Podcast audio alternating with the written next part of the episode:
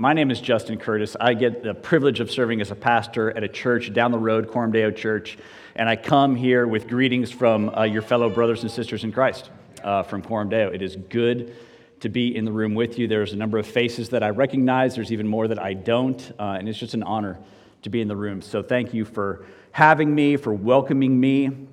Let me, let me just start by asking the question Do you ever find yourself thinking about where Jesus is right now?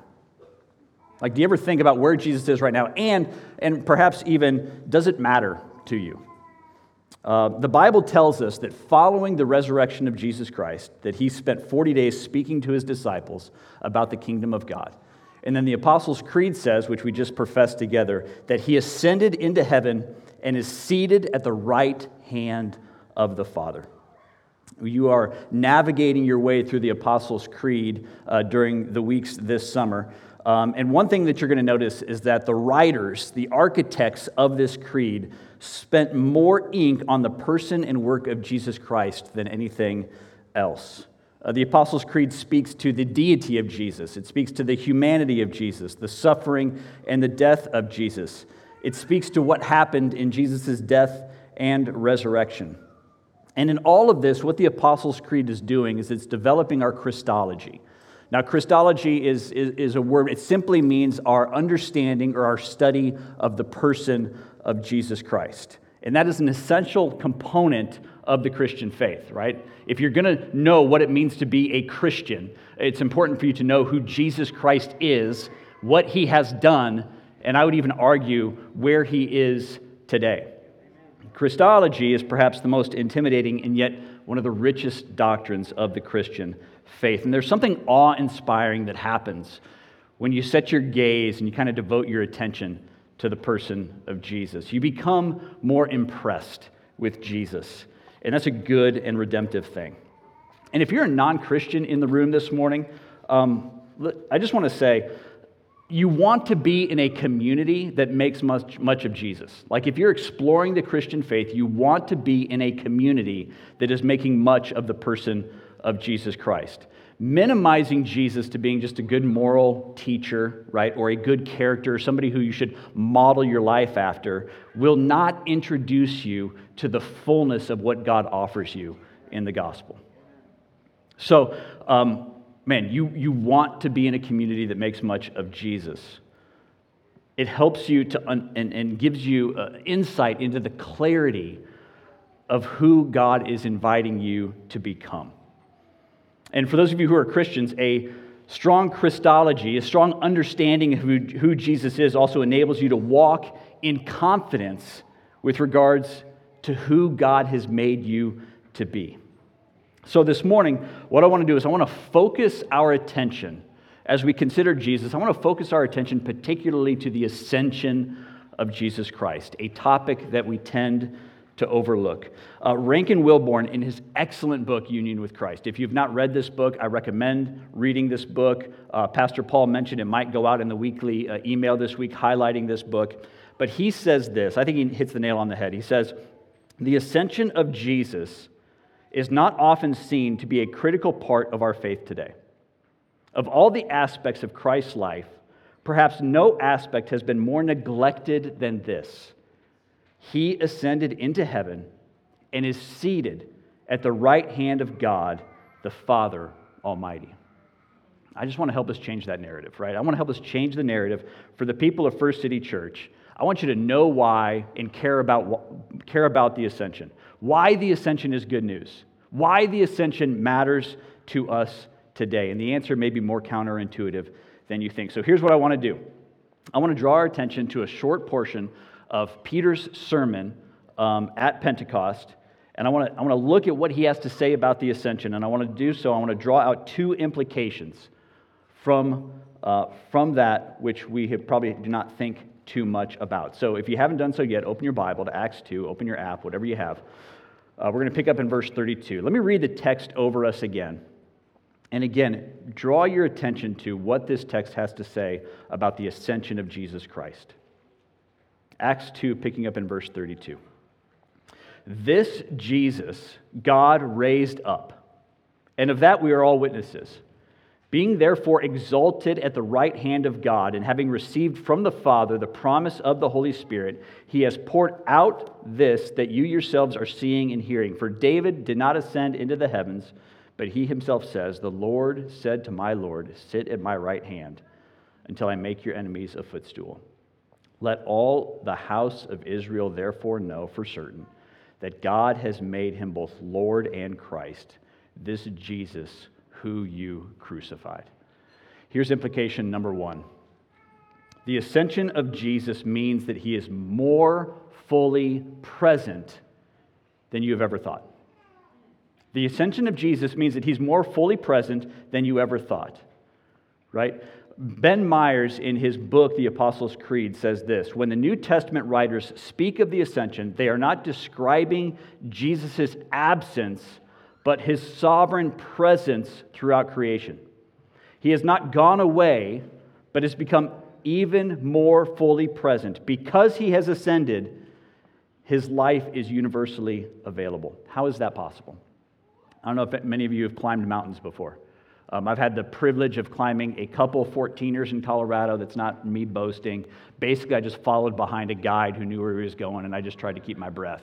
But here's one thing I noticed climbing a 14er in Colorado. You can see on that trail, you can tend to see about, about 50, 50 yards or so in front of you, about 50 yards behind you, but man, there's so many false summits that you just you can't quite grasp the whole mountain as you're making its, your way to the top. But once you get to the top, your awareness of what's happening on that mountain changes. Your presence in terms of what you see happening on that mountain changes. Jesus has ascended into heaven and is now more fully present than we'd ever thought, just from his position, just from his viewpoint. But it goes much deeper than that, right? When Jesus walked the earth, for example, he was limited by the space time continuum. Okay, now don't go back to the future too quickly or don't go inception too quickly. Basically, what I, what I mean when I say that is uh, if you wanted to experience the presence of Jesus while he was on this earth, you actually had to be where Jesus was. Right? If Jesus was hanging out with Lazarus, you had to be hanging out with them. If Jesus was spending time near the Sea of Galilee doing teaching and you wanted to experience the presence of Jesus, you had to be near him, right? If you wanted to experience the presence of Jesus, you had to be in the physical presence of Jesus. And when Jesus entered into, into human history, he kind of laid aside his ability to be everywhere all the time. But when he ascended into heaven, he picked back up that ability and now is not only able to see everywhere, he's actually able to be everywhere.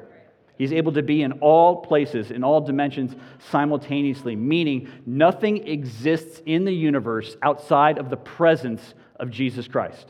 Nothing. Jesus is now more fully present than you ever have thought and yet it goes even deeper.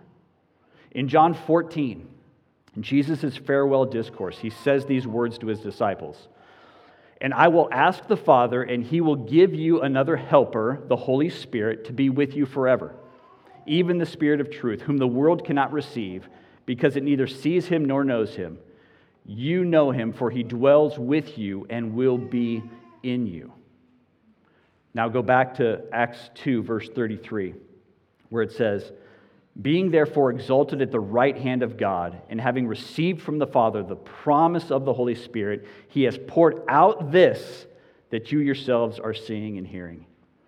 Do you see this selfless, fun, kind of generous interplay between the Trinity? Like the Father gives to the Son the Spirit, and the Spirit doesn't just take it and gobble it up, but he, he gives the Spirit away to the church. See, the ascended Christ now lives in believers through the presence of the Holy Spirit.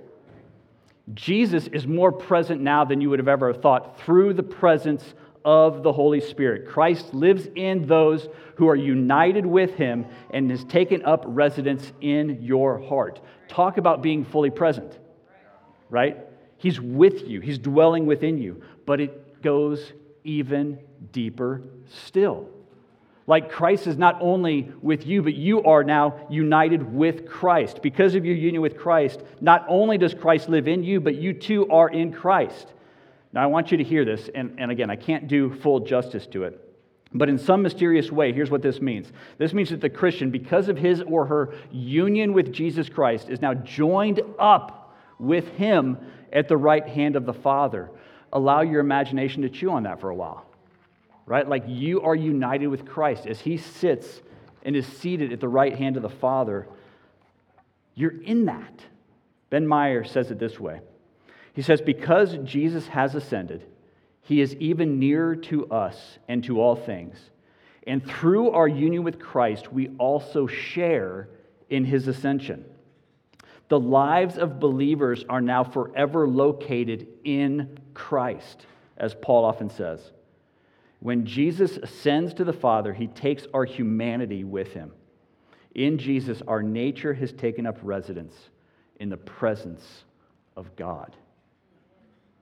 Not only is Jesus actively interceding and praying for you at the right hand of God, but our nature has taken up residence with him as well. Friends, the ascension of Jesus Christ means that he's more fully present than you ever have considered. He's more fully present than you ever would have thought. So, how does this apply to us? For those of you who perhaps have struggled with abandonment, right? Maybe you have felt abandoned by good friends. Maybe you are estranged from a spouse or have been abandoned from a spouse. Maybe, man, as a child, you were abandoned from your parents. And, and you just start to feel the moment somebody starts to back up from you, as soon as somebody starts to remove their presence from you, right, you just shut down, right? You just, I'm not going to deal with it anymore, right? I'm going to do this life on my own.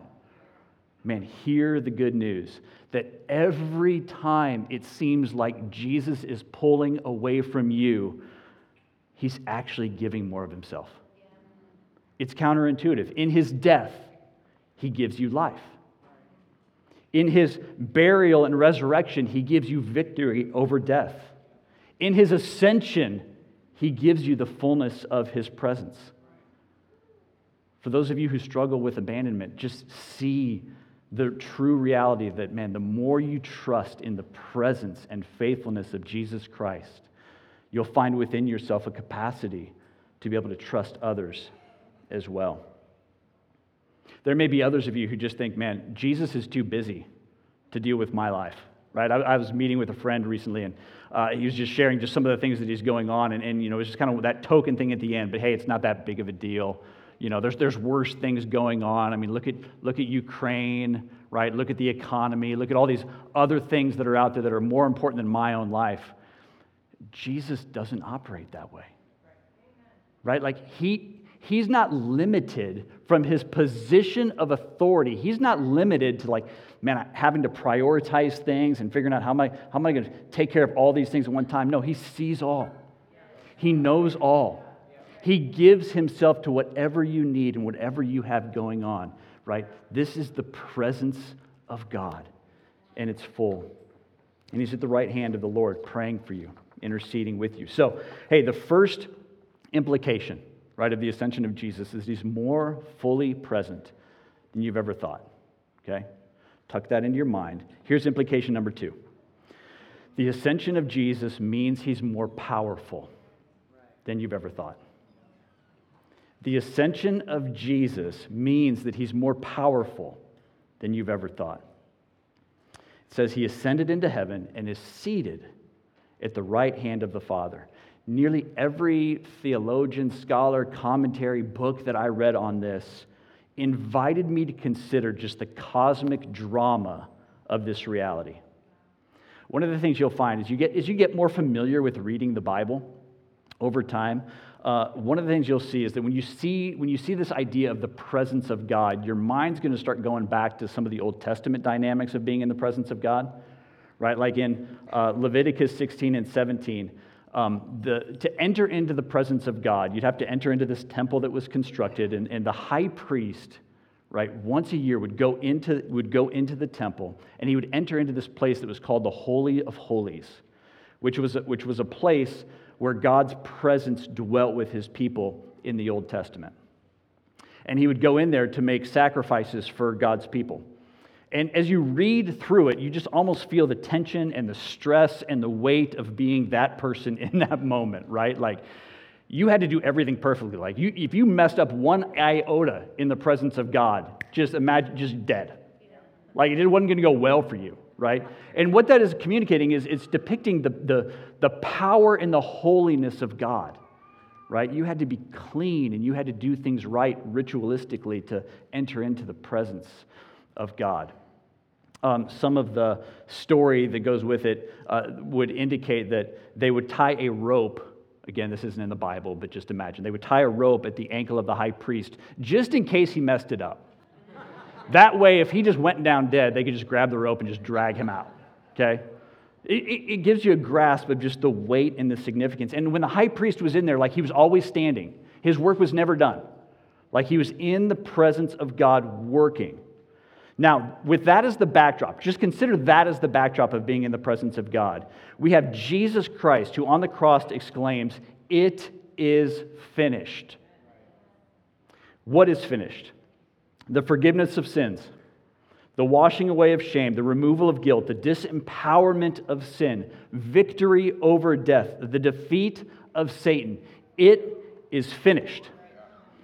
And then he descends to the dead, he, he rises from the grave, and he ascends into heaven. Now, see the difference here because this is not like the Day of Atonement, Leviticus 16, 17 high priest moment. Like, this is Jesus entering into the presence of the Father with so much assurance, so much confidence. I, I kind of imagine he's got a little bit of a hop in his step, right? Like he's returning home. There's this, this spirit of joy and strength to him, and he goes to the right hand of the Father and he sits down. Like the work's done. There's no more work to do. He sits himself down at the right hand of the Father. Hebrews 10 says it this way And every priest stands daily at his service offering repeatedly the same sacrifices, which can never take away sins. But when Christ had offered for all time a single sacrifice for sins, he sat down at the right hand of God, waiting from that time until his enemies should be made a footstool for his feet. The author of Hebrews is alluding to the same thing that Peter points out in this sermon at Pentecost which is also the same thing that King David foreshadowed in Psalm 110. For David did not ascend into the heavens, but he himself says, Looking forward, the Lord said to my Lord, Sit at my right hand until I make your enemies a footstool. The ascension of Jesus Christ means that he's more powerful than you ever thought. Jesus ascending to the right hand of the Father is the inauguration of his kingdom. Jesus' ascent to the right hand of the Father is his public enthronement over all worldly powers. Jesus' ascent to the right hand of the Father is your reminder that you have been forgiven of your guilt, you have been accepted in your shame, and you are protected in your fear. You can't undo your past, but the ascent of Jesus to the right hand of the Father means you no longer have to be defined by it.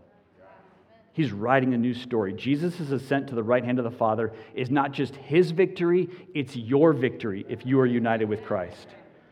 Jesus' ascent to the right hand of the Father shows us his immense power, his immense greatness, and his immense love.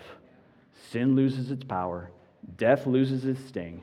Satan has been triumphed over in the ascension of Jesus to the right hand of the Father, where he sits down the enemies of God, the enemies of God's people, the enemies of God's kingdom will be made a footstool. Right? He's just sitting there putting his feet up on them, right? Hate and the source of hate is a footstool. Jealousy and the source of jealousy is a footstool. Porno- pornography and the sources of pornography, footstool. To those of you who believe that Jesus now is powerless until his return. See Jesus in his glory, ruling and reigning over all of creation until his return. We functionally live as though Jesus right now is handcuffed. Right? We functionally live as though the chaos that we're experiencing in this world, like the, the ending has not been written. Hey, let me tell you, friends, the ending has been written. All of the evil, all of the wickedness, all of the demonic, all of the things that are working against God's people, any sort of rebellion against God has a time limit to it. It will not last. It has been defeated. I love this analogy. I can't remember, I can't remember who it is, but, but he talks about he talks about like when you come across a dog who's just like growling and snarling at you, right? There's fear because man, you don't want to get bitten. Man, the enemy is like the dog that's had all of its teeth removed. Like, let him growl all he wants. He can't do anything because Jesus is ruling and reigning from his place of position and power. One of the privileges I have is just down the street on 370. The Omaha Storm Chasers play at Werner Park, and I get to serve as the chaplain there. And this year we've been, um, we've been when I'm meeting with the guys and doing discipleship, we're looking at characters throughout, throughout the scriptures. Um, and one of the things we keep coming back to over and over again is how biblical masculinity, how it looks like many times throughout the scriptures, is men using their power and their position to provide and protect for those who are in need. Jesus is the ultimate example of that. One who uses his power and his position to protect and to provide for those who are in need. So these are the two implications. The ascension of Jesus means he's more fully present than you've ever thought. The ascension of Jesus means he's more powerful than you've ever thought. So let me apply these two implications as a way of closing with two simple truths. If you are united with Jesus, Jesus is with you and Jesus is for you. That's, the, that's what you can take home. If you are united with Jesus, Jesus is with you and Jesus is for you. And when these two truths collide together, what emerges in God's people is tremendous confidence. Jesus wants you to have that confidence. Jesus wants you to navigate this world Monday through Sunday with your head up and your shoulders back with confidence. Just remember, when he gives his commission, his great commission, he gives, he gives this, this, this commission to go and to make disciples of all nations, baptizing them in the name of the Father and the Son and the Holy Spirit, teaching them to obey everything I have commanded. He gives the church that charge. And in, in what he does is he sandwiches that charge between these two promises. All authority in heaven and on earth has been given to me, power, and behold, I'm with you always to the end of the age. Presence. Right? So, as Jesus, as he's communicating to his disciples to go and to make disciples, to go be the church, to go extend my kingdom, he's saying, Hey, I am with you and I am for you and I'm going to see this to the end. This explains Peter, does it not? I mean, the one who's preaching this sermon in Pentecost, who, when he's in the presence of Jesus, is like this strong, arrogant, chest out, like manly man. But in the absence of Jesus, he just quivers, right? He just quivers. Peter knows as he's standing in Acts 2 Jesus has ascended. When he's preaching, he knows Jesus is with him. He knows that Jesus is for him. And he preaches and proclaims with such spirit filled power that thousands come to faith. Man, the response to this sermon, the response to this sermon is just, it's out of this world, right? He preaches this sermon and people are like, hey, what do I have to do to become a Christian, right? Like, that's what people are asking. 3,000 that day added to the church. Jesus wants you to navigate this life with confidence. So let me just merely ask you where do you need confidence today? Is it in your marriage? Is it in your stewardship? What areas of your life do you feel overwhelmed? Like if another wave hits you, you might not be able to get your head above water. man, I mean, I love this church. Like, from what I've seen, man, of the overwhelmingness of kids. Like, I can only imagine how many moms, no offense, Dad, how many moms just feel overwhelmed by all that's on their plate. Right? Jesus wants you to walk with confidence. Hey, and let me, let me also ask where, do you, where are you playing back? Where are you playing back? Like, where do you feel, man, the Spirit's nudging you? And maybe you don't even go that way, man. Maybe where are the circumstances so lining up for you to do something for the kingdom of God, but man, you're just nervous? Jesus is with you, and Jesus is for you. So let's lean into those moments. Wherever you need confidence this morning, hear this. If you are united with Christ, Jesus is for you, Jesus is with you. Jesus is not merely a man who was crucified, Jesus is the Son of God who was raised from the dead. He ascended into heaven and now sits at the right hand of the Father. And because he is seated at the right hand of the Father, he is with you and he is for you. You have been forgiven of your guilt. You have been accepted in your shame. You are protected in any area of your life where you feel afraid or anxious, so that now you can orient your lives with courageous confidence around the coming kingdom of God. So let me pray that for you and ask for the Spirit to fill you with that confidence in light of not only who Jesus is, but in light of where Jesus is.